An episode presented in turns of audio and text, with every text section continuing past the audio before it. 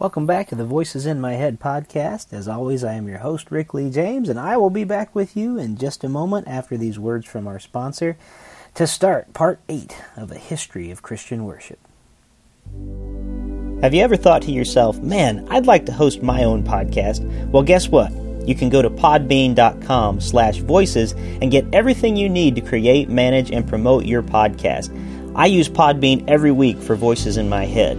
There's easy uploading and publishing tools, stunning templates, custom domains, social and promotional tools, an embeddable podcast player, monetization tools, and more. It is your all in one podcasting solution. With Podbean, you can create professional podcasts in minutes without any programming knowledge. Best of all, everything is mobile ready right from the start. So go to podbean.com slash voices. And when you sign up, use the code VOICES and you'll get a sizable discount. Podbean for your home podcasting. Thank you for listening to Voices in My Head.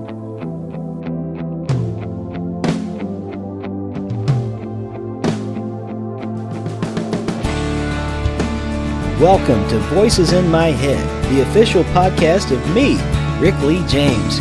I'm a recording artist, a singer, songwriter, an author, a worship leader, and an ordained minister in the Church of the Nazarene. The Voices in My Head podcast is your source for discussions on music, literature, movies, pop culture, theology, and more. Now sit back, relax, and listen to the latest episode of the Voices in My Head podcast. And don't forget to let the voices in your head be heard by following me on Twitter at Rick Lee James and sharing your thoughts about today's show.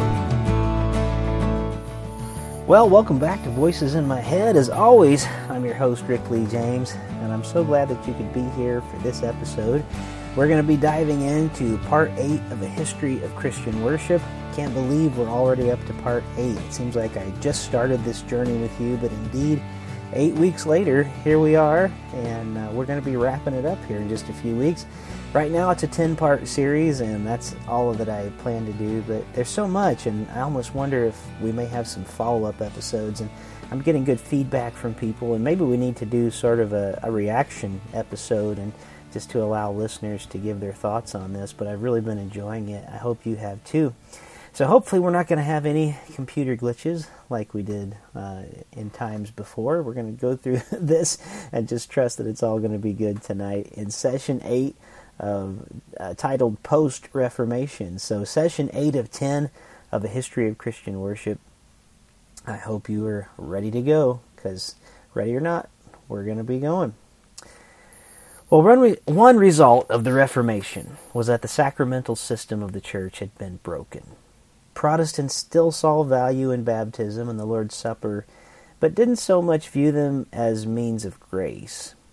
Sacraments were now seen mainly by Protestants as symbols of God's promises, believing that the Holy Spirit used other means to accomplish its purposes. The new Protestant view was that people primarily came to faith by reading and hearing the Word.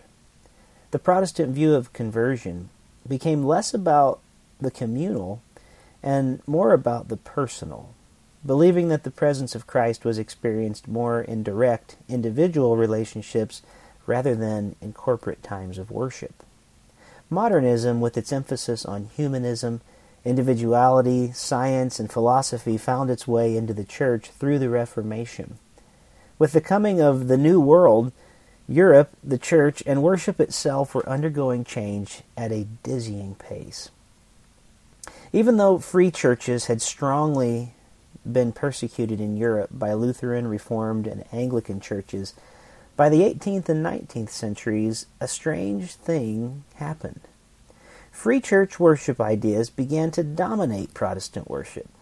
Though Zwingli and Calvin had established the Sunday service as a liturgical preaching service with a pattern for prayer and scripture reading, they started becoming free preaching services. The sermon became the central feature of worship with long extemporaneous prayers before and after. Congregational participation in worship was primarily limited to singing psalms in Reformed churches or German hymns in Lutheran churches. The sacraments were rarely celebrated, and when they were, it was awkward because the sacramental services were the only times of worship that followed a prescribed order. The usual order had become a loose pattern of prayer, scripture, prayer, sermon, and prayer. So adding a fixed liturgical text for times of baptism and Eucharist became forced and awkward. The Eucharist became an optional appendage to the service rather than the climax of worship. As the sermon became the focus of Protestant worship, its lengthy function was mostly to inform people on matters of correct morality and doctrine. This emphasis on the sermon as education went hand in hand with the new Enlightenment and its focus on individualism. With the focus of worship now being on the individual, the church, the community, found itself well aligned with the rise of capitalism and democracy. In spite of the original intentions of their founders, many Protestant liturgical churches in Europe became free worship churches. This fact that the fact that this happened had less to do with the influence of the Anabaptists, Puritans, and Independents of the 16th century, most of whom had migrated to America to escape persecution, and more to do with new philosophical and cultural movements that were taking place in Europe. The 17th and 18th centuries gave birth to the Enlightenment, an intellectual movement that celebrated the powers of human reason. The Enlightenment was marked by great discoveries in science and philosophy, striving to apply reason to every aspect of life, including religion. Newton introduced theories of a world operating under predictable and understandable patterns. Locke philosophized that reason was not only the ultimate test of morality and truth, but that it was also the most important aspect of religion. Rationalism was quite attractive to the church, largely due to the religious wars and brutalities of the past century. There was also dissatisfaction with the narrow biblicism of many Protestants on the one hand, and frustration with the reactive, rigid anti intellectualism of Roman Catholicism on the other. Rationalists were tired of the bloodshed brought about by religion and were seeking a faith guided by clear and balanced reason. The deists caused a stir in Europe. That is, deists, D E I S T S, the deists caused a stir in Europe seeking to reduce religion to a few simple, rational, superstition free principles. The deists argued that everything valuable in Christianity is available to us by using reason. Their argument was anything that can be proved or reasoned is simply superstition and therefore completely untrue. I'm sorry, I said that wrong. Their argument was that anything that can't be proved or reasoned is simply superstition and therefore completely untrue. That's a very important point. I almost said that completely wrong and I apologize. But their argument was that anything that can't be proved or reasoned is simply superstition and therefore completely untrue. For deists, miracles are superfluous and maybe even insulting to the natural perfect order set in place by the Creator. Many rationalists, inspired by Locke's vision of a harmonious, mechanical, and divinely ordered universe, looked upon creation itself as a testimony to the validity of faith in God. However, not everyone liked deism, and many saw it as nothing but cold hearted atheism. Its popularity was almost exclusively limited to the upper class in England and in a few other European countries. Thomas Jefferson, Benjamin Franklin, those were two notable intellectual deists in the English colonies of North America. Another product of the Enlightenment, utilitarianism swept through the Presbyterian Church in the 18th century. I'm sorry, I can't read tonight. Not utilitarianism, Unitarianism. I apologize. Unitarianism, like deism, called for freedom, for a new freedom of thought and exclusive adherence to reason alone. It was then further developed in England and America until the early 19th century, having a major impact upon New England. Because of Unitarians' belief that Jesus was not divine, its opposition to the doctrine of the Trinity, and belief in universal salvation of all souls, Unitarianism was viewed as heresy and was specifically forbidden not only by the church but by Parliament as well. In spite of this, rationalism left its mark. The rationalistic belief that the individual conscience was the supreme test of religious truth rather than the church's tradition or corporate experience has shaped Protestant Christianity to this day. The sermon, in didactic form, was the only act of worship that had value to rationalists because they saw it as a means of educating people on universal truths and moralities. Now, as a result of bitter theological controversies in Germany, Lutheranism morphed into fixed dogmatic creedal interpretations of the faith, demanding strict intellectual conformity to those interpretations by its members. Lutherans, in their attempt to battle heresies, emphasized adherence to pure doctrine as the basis for Christian life, rather than a relationship between believer, the believer and God. This stood in opposition to Luther's own teachings that salvation was a gift of God's grace through Jesus, available by faith alone. As so often happens, when the church begins engaging in battles of culture, it loses something essential of itself. I need to repeat that because I feel like it's so important, even to today. As so often happens, when the church begins engaging in battles of the culture, it loses something essential of itself. The task of Lutheran laity was now to understand and accept dogmatic statements, moving Lutheranism toward a rather dry Protestant scholasticism. Pietism, in contrast to the scholastic tendencies of what Lutheranism had become, asserted the primacy of emotion in Christian experience. Pietism stressed a strict ascetic attitude toward the world, restoring the role of the laity in shaping the life of the church. Pietism was a reaction against the age of rationalism. Doctrinal definitions and confessions of faith were often denounced in favor of personal morality and spirituality. In 1675, Pietist pastor Philip Jacob Spener gathered a group of like minded people into his home for Bible reading, prayer, and discussion of Sunday sermons with the goal of deepening individual spiritual lives. Pastor Spener, in his Pia Desideria, proposed the formation of smaller groups within the larger congregation to gather together for edification and encouragement. These little churches within the church stressed the ministry of all believers in favor of the experiential knowledge of religion, thus avoiding doctrinal controversy. While the Pietists restored a desperately needed dimension to the life of faith, they also had the effect of placing personal prayer and Bible study over and above public worship.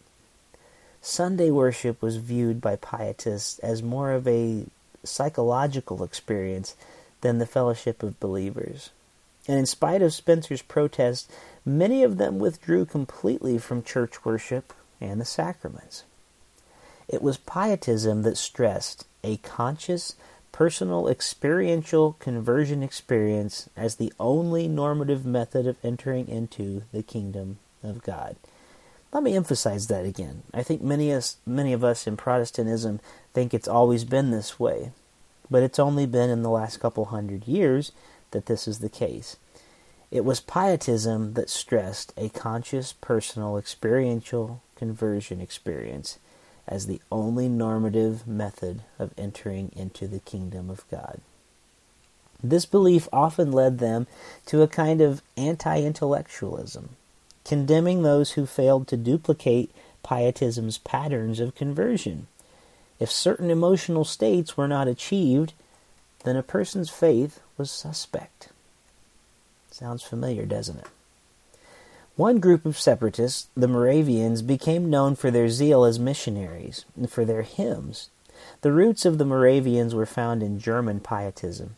They gave us an important liturgical contribution known as the Love Feast, a joyous meal within the context of corporate worship. The love feast emphasized pietistic ideals of fellowship, warm feelings, and hymn singing. Now, this brings us to the Methodists and the Evangelical Anglicans. On the eve of England's Industrial Revolution, illiteracy, drunkenness, legal system inequalities, squalor, and economic oppression were the great evils plaguing society. This was a century when devout individuals and communal efforts would seek to arouse piety among the people. In 1792, William Law wrote a response to the spreading influence of deism called A Serious Call to a Devout and Holy Life. Between 1690 and 1720, Isaac Watts challenged Thomas Cranmer's notion that no Christian could improve on the Psalms of David by writing a number of lasting hymns, including When I Survey the Wondrous Cross, Joy to the World, and O God our Help in Ages Past.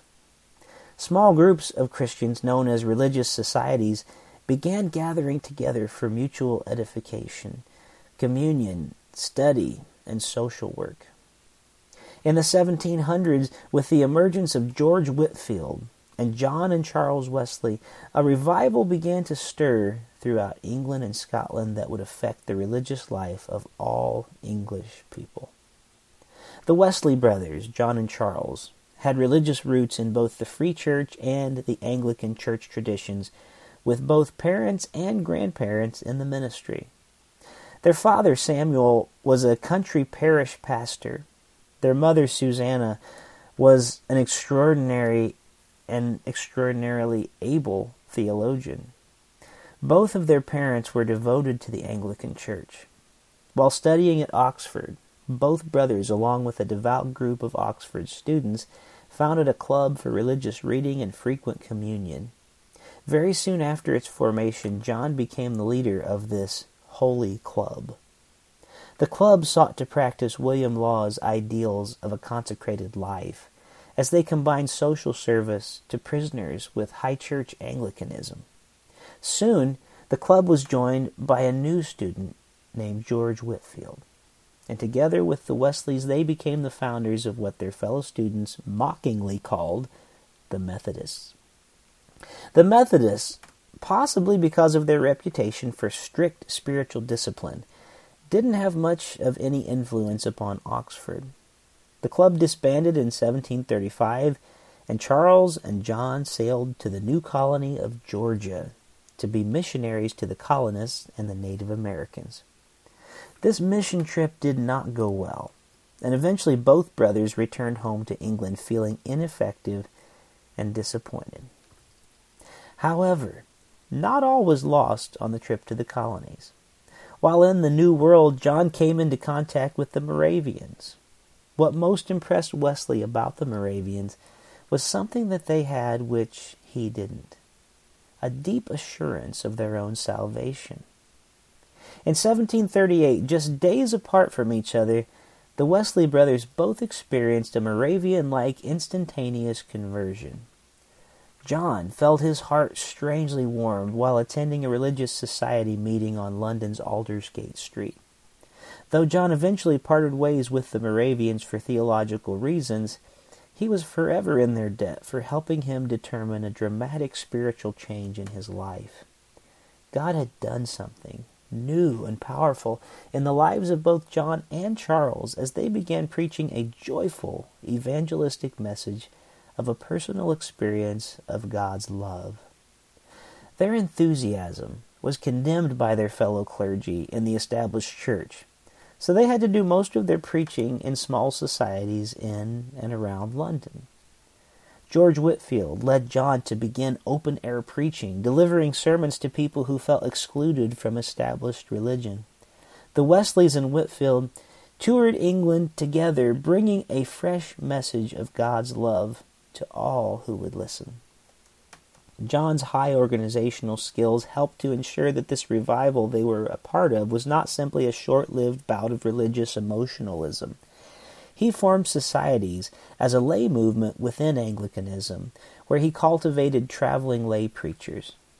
The societies proved auxiliary uh, sorry, the societies provided auxiliary small group worship experiences, discipline and settings for conversations, and social action within the context of the Anglican Church.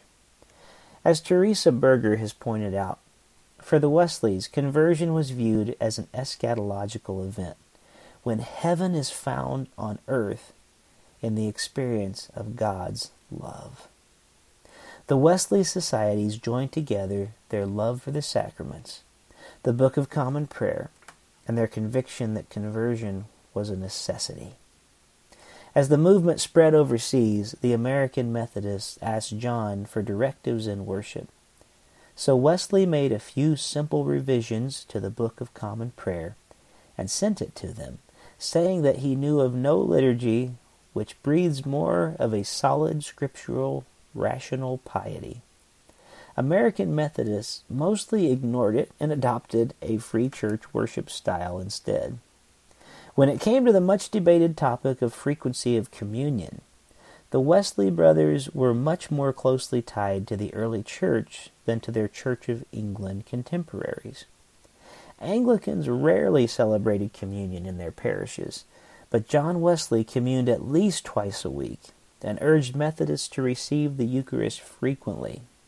When it came to the doctrine of communion, the Wesleys were mostly Calvinist in their belief in the real presence and High Church in their view of the centrality of the sacraments bread and wine for Christian life.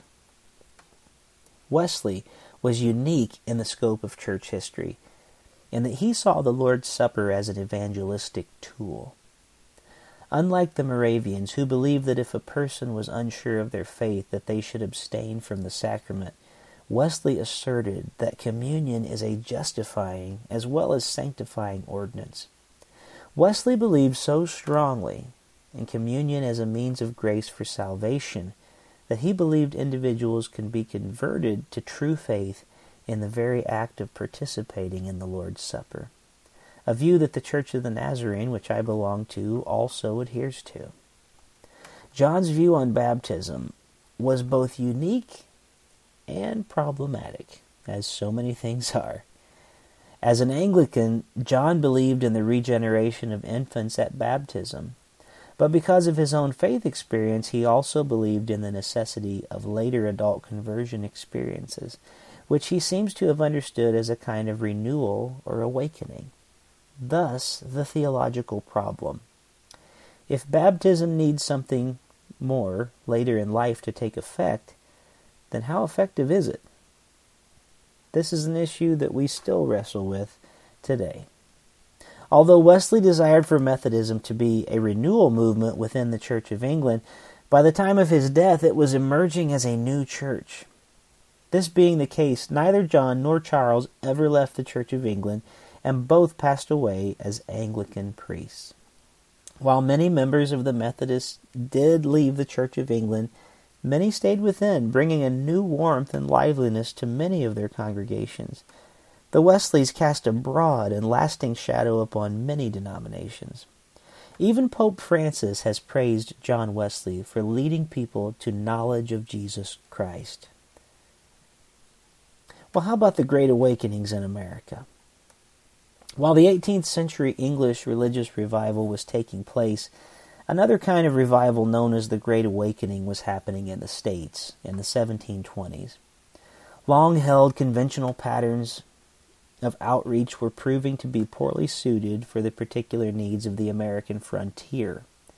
In the midst of the spreading of rationalism, the Great Awakening spread news of a new kind of message emphasizing the need for transformation and regeneration as the normative method for entering into the faith. Pastors like Jonathan Edwards noted surprising manifestations of the work of God in his congregation in Massachusetts. George Whitefield traveled throughout the colonies on a series of preaching tours, bringing about transformation in many places. By the time that the Methodist movement reached America in the 1760s, this experiential form of worship found a highly receptive audience. Methodists and Baptists in particular profited from the passion generated by the Great Awakening. As the First Awakening came to an end and the American Revolution began, The Methodists, the Baptists, the Presbyterians, and other free church movements were on the edge of what would be a remarkable century of growth, energized by continuing awakenings and revivals. At the end of the 19th century, less than 10% of the population of America were members of churches. But as the American churches became obsessed with winning converts, this was about to change. When the 18th century ended, the Second Great, Great Awakening began in New England, spreading from there to the mid Atlantic states, the South, and to the frontier areas like Kentucky. The most emotional manifestations of the revival happened in the Kentucky wilderness. In August of 1801, in Cane Ridge, Kentucky, one of the most famous frontier camp meetings took place. A crowd of 10 to 25,000 people gathered for a week long revival that went on to be described as the greatest outpouring of the Spirit since Pentecost. That's a huge thing to say. A Cane Ridge Presbyterian minister, Barton Stone, reported that after hearing the gospel, hundreds of people experienced various kinds of bodily agitations, also described as jerks, or the dancing exercise, or the barking exercise, even. Though the movement had its critics, for the frontiersmen who attended the Cane Ridge revival, it was a sign that true revival had begun again. Preaching and singing were of the utmost importance in the revivals of the Second Great Awakening. The message was simple repent and be saved. The goal of the revivals was conversion of lost souls rather than the nurture and discipleship of those who were already believers. The worship of the Great Awakening was worship focused on the first baby steps of faith, not the long term. The father of modern revivalism, Charles Finney, was a product of the Great Awakening. Finney was a lawyer by trade until he experienced a soul shaking conversion in 1821. Finney refused theological training and immediately began a series of evangelistic meetings in upstate New York. He was a down to earth, direct, confrontational preacher. From Finney, we receive such innovations as the anxious bench, the place for the almost saved to be seated so they could focus more closely on the preaching. Finney also encouraged women to testify in public worship services, disregarding critics who would quote 1 Corinthians 14:34 at him. Finney also introduced expanded meetings that lasted longer than the established Sunday worship settings usually for a week or more. Before he entered into a town to hold revival, he would send organized teams of supporters into cities to do advanced work and to publicize extensively.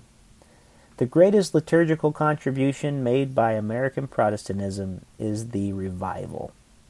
In a vast unchurched population, revivals were a highly effective, tailor made way of spreading, God, spreading religion to a young nation. Revivals brought a simple, straightforward version of the gospel to people who would probably never have darkened the doors of established conservative churches.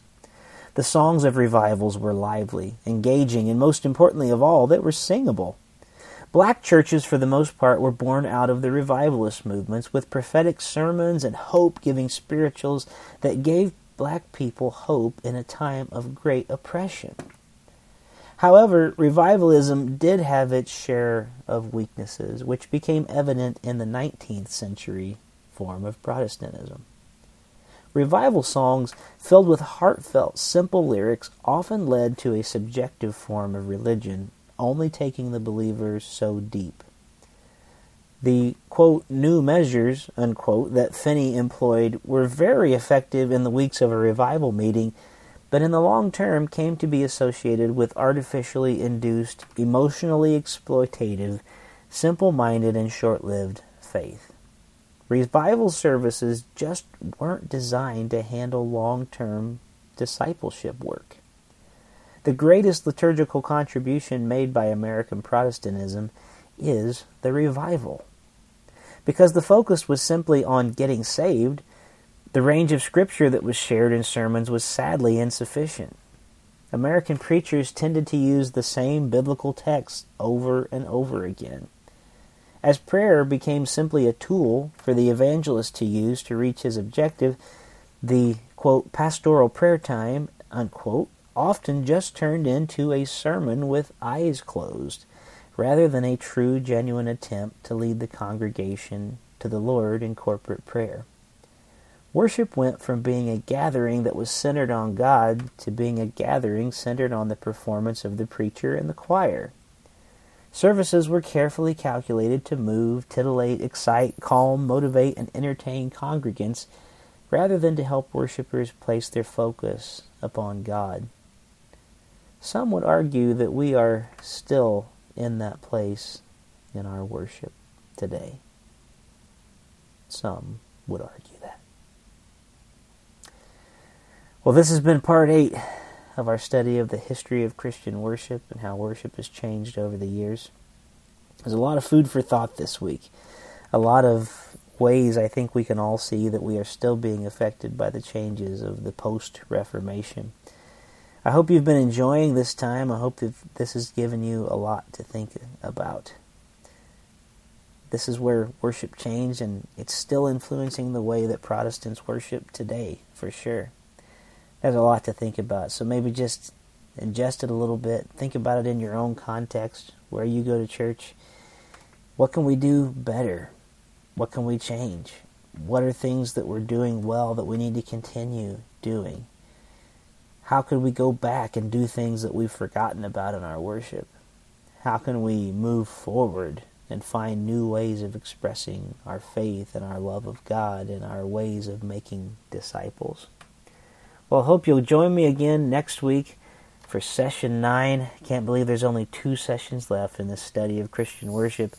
Thank you for all the kind comments that you're leaving me online and the messages you've been leaving me through places like Facebook and Twitter. Please continue to do so. I love hearing from you. And don't forget to uh, rate this show on iTunes. The more positive votes that we get, the more positive star ratings, I should say, the more influence that we have, and the more people can see us online. Well, that's it for this week. Thank you so much for listening to Voices in My Head. I am your host, Rick Lee James. God bless you. Talk to you soon. Thank you for joining me here this week on Voices in My Head. I hope you'll visit me on my website at rickleejames.com, follow me on Twitter at rickleejames, like my artist page at facebook.com slash rickleejames, and keep up to date on what I'm writing on my author page on Amazon. There's also the Voices in My Head Facebook community found at facebook.com slash voicespodcast. And if you want to follow my alter ego on Twitter, follow my popular Mr. Rogers quote account found at Mr. Rogers Say. Also, make sure to follow my appearance schedule on my website, and if you would like to have me come to your town to do a concert, a speaking engagement, or a book event, you can book me through my website at rickleejames.com slash booking. And it would mean the world to me if you would write a review of this podcast on iTunes. The more positive reviews we receive, the more visible this podcast is on the internet. And now, the benediction. May the God of peace, who raised Christ from the dead, strengthen you in your inner being for every good work, and may the blessing of God Almighty, Father, Son, and Holy Spirit rest upon you and dwell within you this day and forevermore. Amen.